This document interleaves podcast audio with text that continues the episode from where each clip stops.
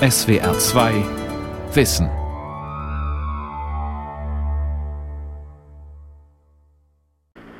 This is Air Commodore Helmore calling. I'm talking to you in midair from a Mitchell bomber. This is Invasion Day. It's just before dawn, and we're on our way over to the coast of France. William Helmore, britischer Luftwaffengeneral mit einem Faible für den Rundfunk, sitzt auf 2000 Meter Flughöhe in einem B-25-Bomber. Was er da in ein Aufnahmegerät spricht, werden seine Landsleute ein paar Stunden später im britischen Radio hören.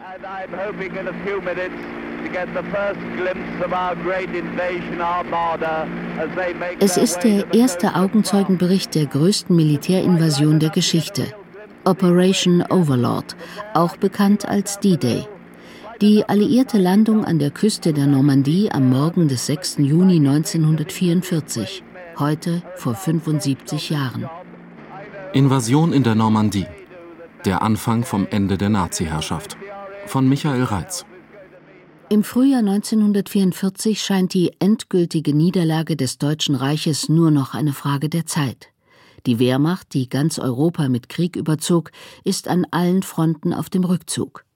1942 bereits aus Nordafrika vertrieben, weichen deutsche Truppen nun auch in Italien vor Briten und US-Amerikanern zurück.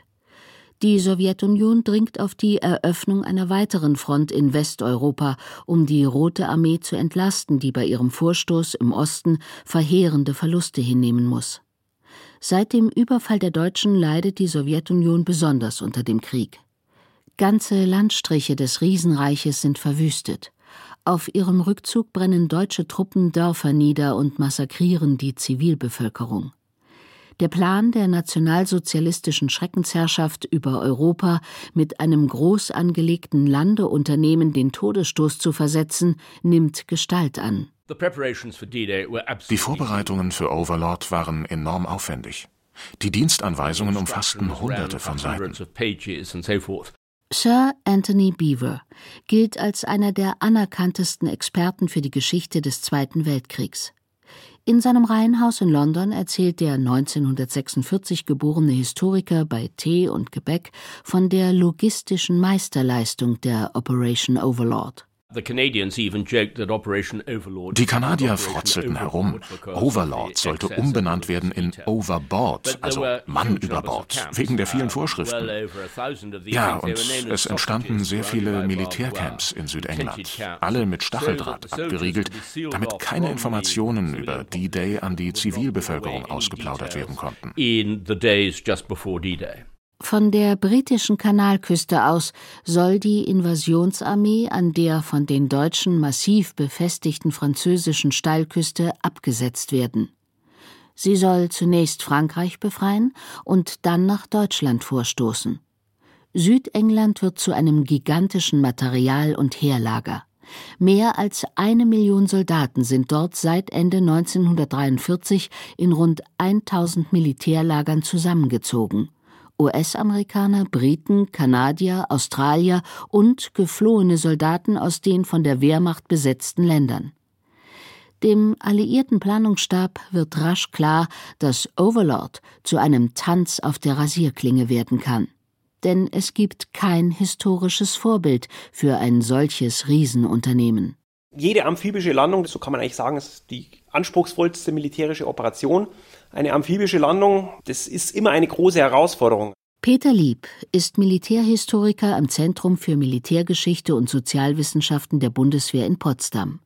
Bis 2015 unterrichtete der drahtige Gebirgsjäger an der renommierten Militärakademie im britischen Sandhurst. Erstmal die Koordination der einzelnen Teilstreitkräfte, Luftwaffe, Heer, Marine, dann logistische Fragen, die ganzen Nachschub muss alles übers Meer transportiert werden. Das ist eine große Herausforderung und die Alliierten waren sich da auch nicht so sicher, ob das alles auch so klappen wird, obwohl sie alles wirklich ins kleinste Detail geplant haben. Oberbefehlshaber des insgesamt zwölfköpfigen Generalstabes von Operation Overlord ist der US-Amerikaner Dwight D. Eisenhower, ein Vier-Sterne-General mit deutschen Wurzeln.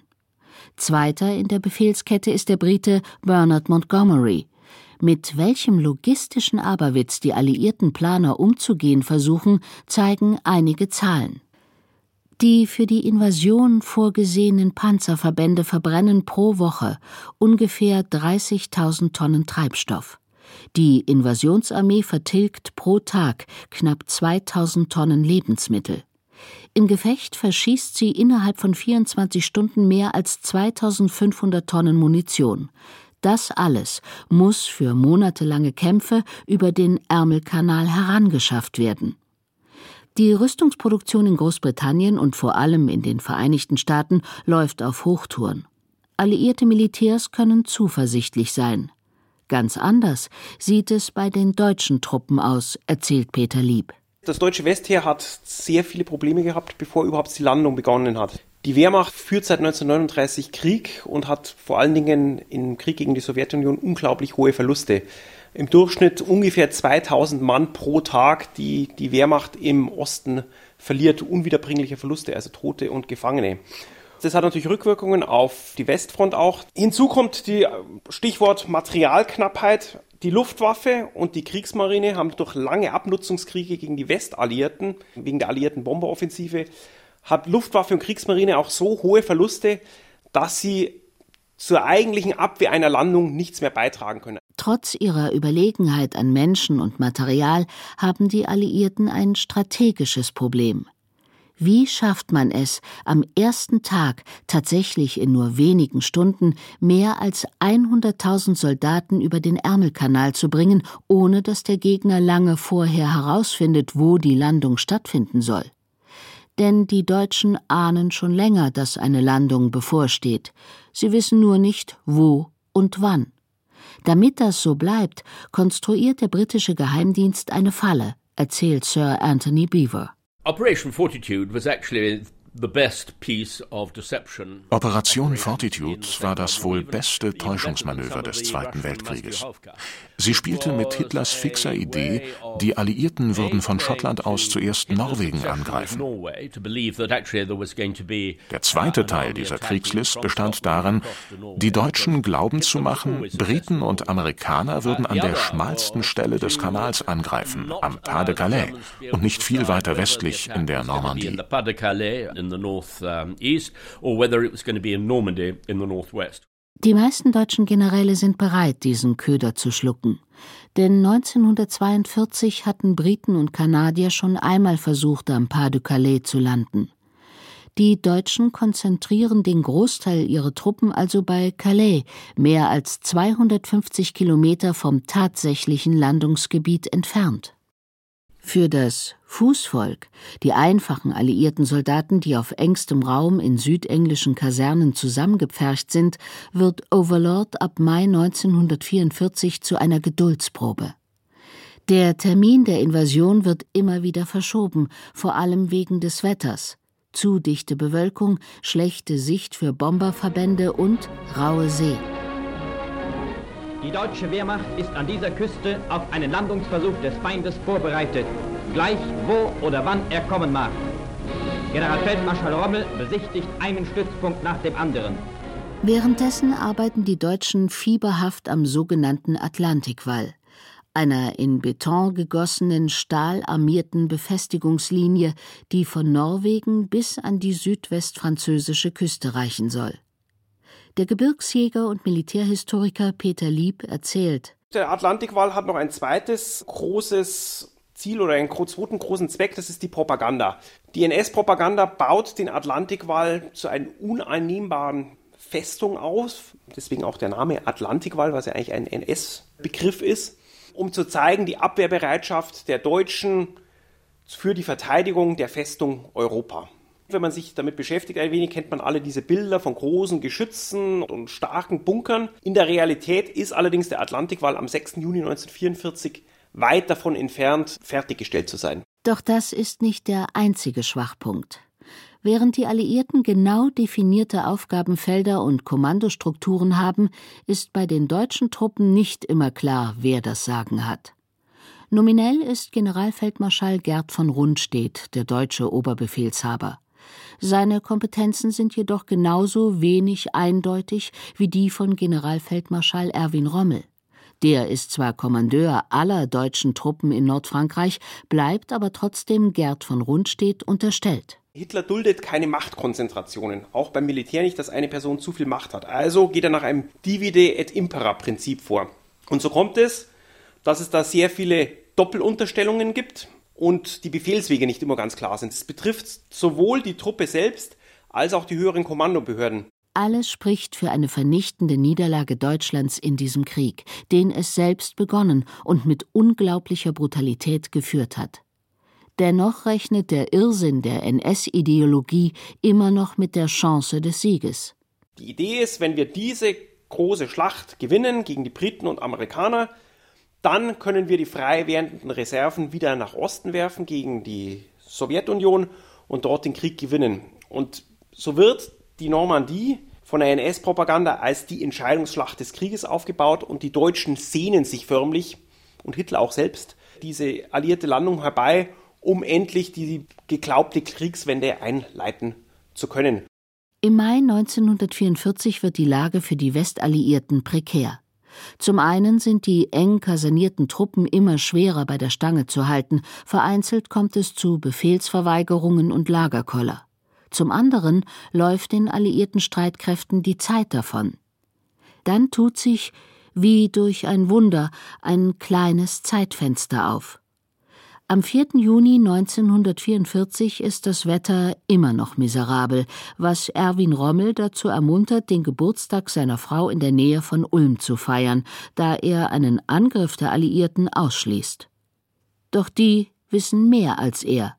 Das Wetter wird sich, wenn auch nur für kurze Zeit, bessern, erzählt Sir Anthony Beaver. Die Alliierten wagten die Landung am 6. Juni, weil sie im Nordatlantik Wetterstationen hatten, die genaueste Vorhersagen ermöglichten. Die Deutschen dagegen hatten nicht die geringste Ahnung, dass das Wetter umschlagen würde. Die Kriegsmarine hatte kein einziges Schiff im Einsatz, denn sie hielt die Invasion bei einer dermaßen rauen See für nahezu ausgeschlossen. Am Morgen des 6. Juni 1944 zwischen 1 und 2 Uhr läuft die größte Armada der Weltgeschichte in südenglischen Häfen aus und nimmt Kurs auf Frankreich. Mehr als 4000 Landungsboote werden in der ersten Welle von sechs schweren Schlachtschiffen, 23 Kreuzern, 100 Zerstörern und 150 Torpedobooten eskortiert. Zur selben Zeit machen alliierte Bomberverbände den Besatzungen der deutschen Artilleriestellungen das Leben zur Hölle. In mehr als 1000 Angriffen innerhalb weniger Stunden werfen sie 5000 Tonnen Bomben ab. Kurz vor der eigentlichen Landung an gleichzeitig fünf Abschnitten der französischen Küste eröffnet die alliierte Schiffsartillerie ein infernalisches Feuer. Der britische Zerstörer Belfast ist eines der ersten Schiffe, das aus seinen zwölf 15 cm Kanonen auf die Küstenbatterien der Wehrmacht feuert.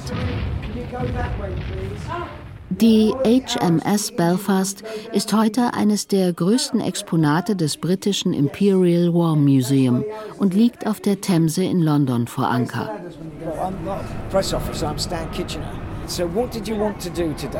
Stanley Kitchener Mitarbeiter des Imperial War Museum, führt durch das 187 Meter lange Schiff.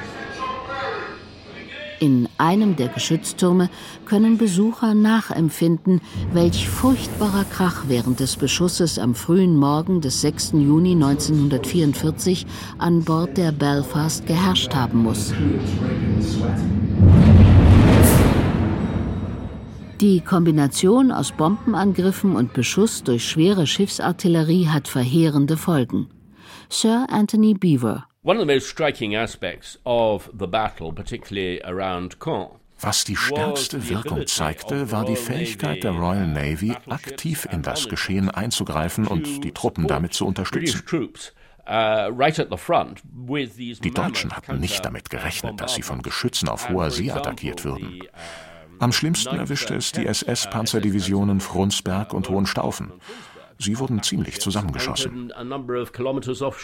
Ein US-Militärarzt notiert in seinem Tagebuch, dass die meisten gefangen genommenen deutschen Soldaten nach dem Inferno an der Küste nur noch lallen können wie kleine Kinder.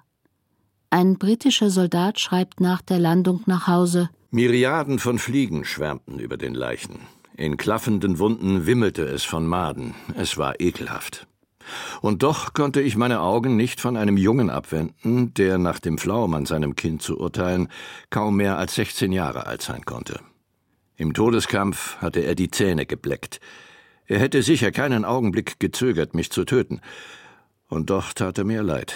Während an vier Landungsabschnitten alles nach Plan läuft und die Alliierten mit vergleichsweise geringen Verlusten landen, wird eine Invasionszone zum Inbegriff sinnlosen Gemetzels der Abschnitt Omaha, an dem die erste US-Infanteriedivision abgesetzt wird. Der Strand ist flach und ohne Deckung. Sobald die gepanzerten Bugklappen der Landungsboote aufspringen, feuern deutsche Maschinengewehrschützen in die Öffnungen.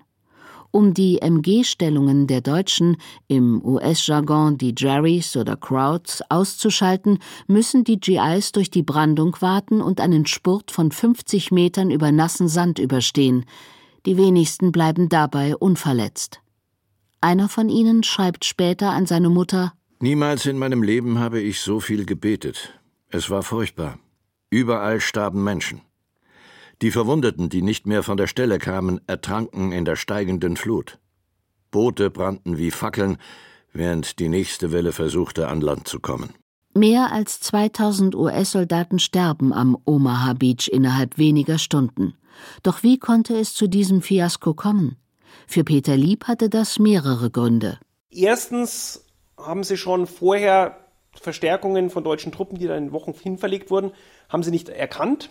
Zweitens Bevor die Landung beginnt, feuern britische und amerikanische Schiffe auf die deutschen Verteidigungsstellungen und aus welchen Gründen auch immer haben die relativ am Omaha Beach relativ wenig Schaden angerichtet, im Gegensatz zu den anderen vier Landungsabschnitten.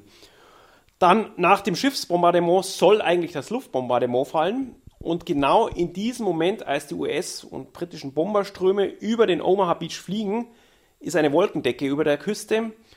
Und um Friendly Fire zu verhindern, also dass die Bomben auf die eigene Landungsflotte werfen, werfen sie die Bomben erst später im Hinterland ab, beziehungsweise fliegen sogar mit der Bombenlast wieder zurück nach England. Hinzu kommt, dass von 32 Schwimmpanzern der US-Streitkräfte lediglich zwei den Strand erreichen. Alle anderen sinken samt ihren Besatzungen in der rauen See. Unter hohen Verlusten gelingt es den US-Amerikanern am späten Nachmittag dennoch, den Abschnitt Omaha zu erobern. Die überlebenden GIs sind seelisch am Ende. Ein 18-Jähriger berichtet seiner Verlobten in Minnesota: Der einzige gute Jerry ist ein toter Jerry. Ich habe niemals so sehr gehasst. Und es ist nicht deswegen, weil irgendwelche hohen Tiere hier wilde Reden gehalten haben.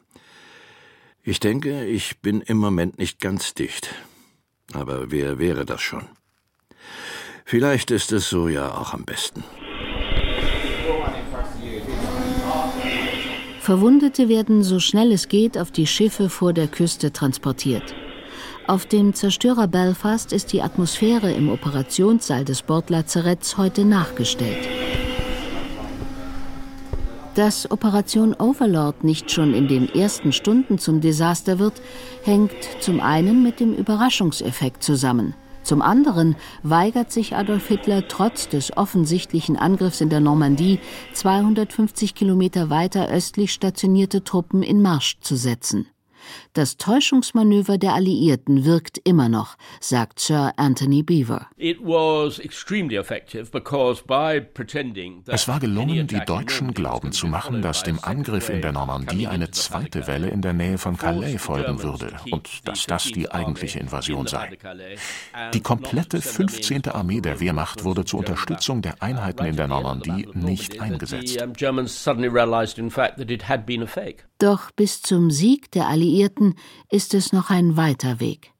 Zunächst muss der Nachschub gesichert werden. Das ist problematisch, da die Häfen Cherbourg und Le Havre noch in deutscher Hand sind. Warum die Versorgung dennoch läuft, beschreibt Peter Lieb. Da gab es die Pluto Pipeline Under the Ocean, die es rübergelegt haben.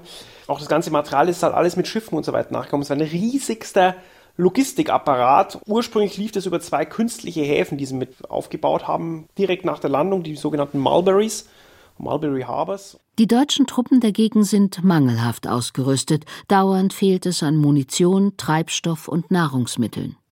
Die ersten Tage nach der Landung zeigen dennoch, dass die Rückeroberung Frankreichs schwieriger wird als erwartet. Das liegt unter anderem daran, dass der Krieg nun schon fast fünf Jahre dauert. Vor allem bei den britischen Streitkräften dürfte es so gut wie niemanden gegeben haben, der keinen Verlust in der Familie oder im Freundeskreis zu beklagen hatte. Man kann schon sagen, dass es eine gewisse Kriegsmüdigkeit gab. Den meisten Männern ging es hauptsächlich darum, ihr Überleben zu sichern. Sie gerieten bei Gefechten leicht in Panik und versuchten, wo immer es ging, den Kämpfen auszuweichen. In der Normandie-Schlacht war es sehr oft so, dass die Briten sich zwar tapfer verteidigen konnten, ansonsten aber defensiv blieben. Und gerade das führte des Öfteren zu Verlusten. Junge Offiziere waren angehalten, bei einem Angriff als Erste nach vorne zu gehen und die anderen mitzuziehen. Dadurch wurden sie selbst zur Zielscheibe. Der britische General Montgomery hatte behauptet, die Stadt Caen gleich am ersten Tag der Landung erobern zu können. Das gelingt nicht. Schlimmer noch, die britischen Verluste der ersten Tage sind sehr hoch. Spannungen unter den Alliierten sind die Folge. Die Probleme entstanden, weil Montgomery immer darauf pochte, dass seine Strategie die richtige sei. Das ist allerdings falsch. Er hat große Fehler gemacht und hinterher behauptet, das alles vorausgesehen zu haben. Er wollte nicht wahrhaben, dass er Fehler gemacht hatte. Außerdem hielt er es nicht für nötig, mit Eisenhower in der Weise zu kommunizieren, wie es nötig gewesen wäre. Das brachte zusätzlich Spannung. Briten und Kanadier bekommen es unter anderem mit der SS-Panzerdivision Hitlerjugend zu tun, einer fanatischen Truppe, die vom nationalsozialistischen Rassenhass geprägt ist. Sie ist mitverantwortlich für eine Eskalation der Gewalt, die auch die alliierten Streitkräfte erfasst. In der Normandie waren beispielsweise US-Fallschirmjäger eingesetzt, die in Südengland wochenlang unter extremem Befehlsdruck gestanden hatten und harte Trainings absolvieren mussten. Sie waren regelrecht aufgeputscht. Ihre Kommandeure hatten ihnen eingeschärft, Gefangene werden nicht gemacht, die halten euch nur auf, werdet sie irgendwie los. Das war zwar gegen die Genfer Konvention, aber es wurde trotzdem gemacht. Zu einer Eskalation kam es dann, als die SS-Division Hitlerjugend mehrere Dutzend kanadische Kriegsgefangene umbrachte, was die Kanadier bei jeder sich bietenden Gelegenheit der Wehrmacht und SS heimzahlten. Für dieses Hochschaukeln der Brutalität waren beide Seiten verantwortlich. Während der Schlacht um die Normandie ermorden Einheiten der Waffen-SS Zivilisten, die angeblich mit den Alliierten zusammenarbeiten, auf teils bestialische Weise. Bei insgesamt 20 Vergeltungsmassakern der SS werden mehr als 2000 Franzosen getötet, darunter auch Kinder. Doch das ist noch nicht alles, wie ein US-Sanitätsoffizier seinen Vorgesetzten zu Protokoll gibt. Ich habe tote US-Soldaten gesehen, die von den Deutschen vermint wurden. Sie legten Sprengfallen in den hohlen Rücken der Toten. Wir mussten sie zur Detonation bringen, wodurch die Leichname übel zugerichtet wurden. Aber wir konnten sie noch identifizieren. Ihre Unterlegenheit machen Wehrmacht und Waffen-SS durch ihren teilweise fanatischen Kampfgeist wett. Die NS-Propaganda zeigt Wirkung denn viele Lanzer glauben, dass das deutsche Volk nach einem alliierten Sieg versklavt werden soll. Als verheerend erweist sich auch, dass die Alliierten die deutsche Feuerkraft falsch eingeschätzt haben. Das gilt vor allem für die gefürchtete 8-8, ein Artilleriegeschütz, das mit höchster Präzision und Durchschlagskraft feuert. Der große Fehler war, dass die deutschen defensiven Fähigkeiten extrem unterschätzt worden waren. Die 8-8 war in der Lage, feindliche Panzer aus großer Distanz auszuschalten. Vor diesem Hintergrund kann man den Mut der britischen Panzerbesatzungen nur bewundern. Sie mussten auf drei oder vierhundert Meter an ihr Ziel herankommen, während sie Gefahr liefen, von der 8-8 aus fast zwei Kilometern Entfernung abgeschossen zu werden. Der endgültige Durchbruch für die Alliierten kommt mit der Operation Cobra Ende Juli und Anfang August 1944. Nach massiven Bombenangriffen, die auf der Halbinsel Cotentin keinen Stein auf dem anderen lassen, durchbrechen die Alliierten die deutschen Linien. Mit der Eroberung der Stadt Avranches am 30. Juli beginnt der schnelle Vorstoß britischer und US-amerikanischer Panzerverbände nach Westen in die Bretagne und nach Osten Richtung Paris. Für den Historiker Peter Lieb war die Operation Overlord im militärischen Sinn eine Entscheidungsschlacht. Aber nicht nur das. Es war nämlich nicht klar, wie werden die Einflusszonen in Europa aufgeteilt zwischen den Siegern, zwischen den Westmächten, Großbritannien und USA und vielleicht auch Frankreich und auf der anderen Seite Sowjetunion. Also sprich, wer schafft es, mehr Territorium von den Deutschen zu erobern oder zu befreien, um ja, den, in der Nachkriegszeit seinen Einfluss geltend zu machen. Und damit ist die Normandie sehr, sehr wichtig, dass da die Befreiung Westeuropas gelingt, die Befreiung Frankreichs, damit nicht die Sowjets bis nach Mitteleuropa und vielleicht nach Westeuropa vordringen können. Politisch hat daher die Normandie eine große Bedeutung. Am 26. August 1944 paradiert die zweite französische Panzerdivision auf den Champs-Élysées. Paris und damit Frankreich ist befreit. Doch das französische Volk bezahlt dafür einen hohen Preis. Bei alliierten Bombenangriffen sterben insgesamt 35.000 Zivilisten mehr als während der gesamten deutschen Besatzungszeit. Darüber hinaus hat die Schlacht um die Normandie 66.000 alliierten Soldaten das Leben gekostet. Schätzungsweise 200.000 deutsche Lanzer werden getötet, schwer verwundet oder vermisst. Etwa die gleiche Anzahl gerät in Kriegsgefangenschaft. Die Eroberung der Festung Europa, die heute vor 75 Jahren begann, endet am 8. Mai 1945 mit der deutschen Kapitulation. Daran hatte freilich auch die Rote Armee entscheidenden Anteil. Zwei Wochen nach Beginn der Operation Overlord hatte sie eine massive Großoffensive an der Ostfront gestartet unter dem Codenamen Bagration.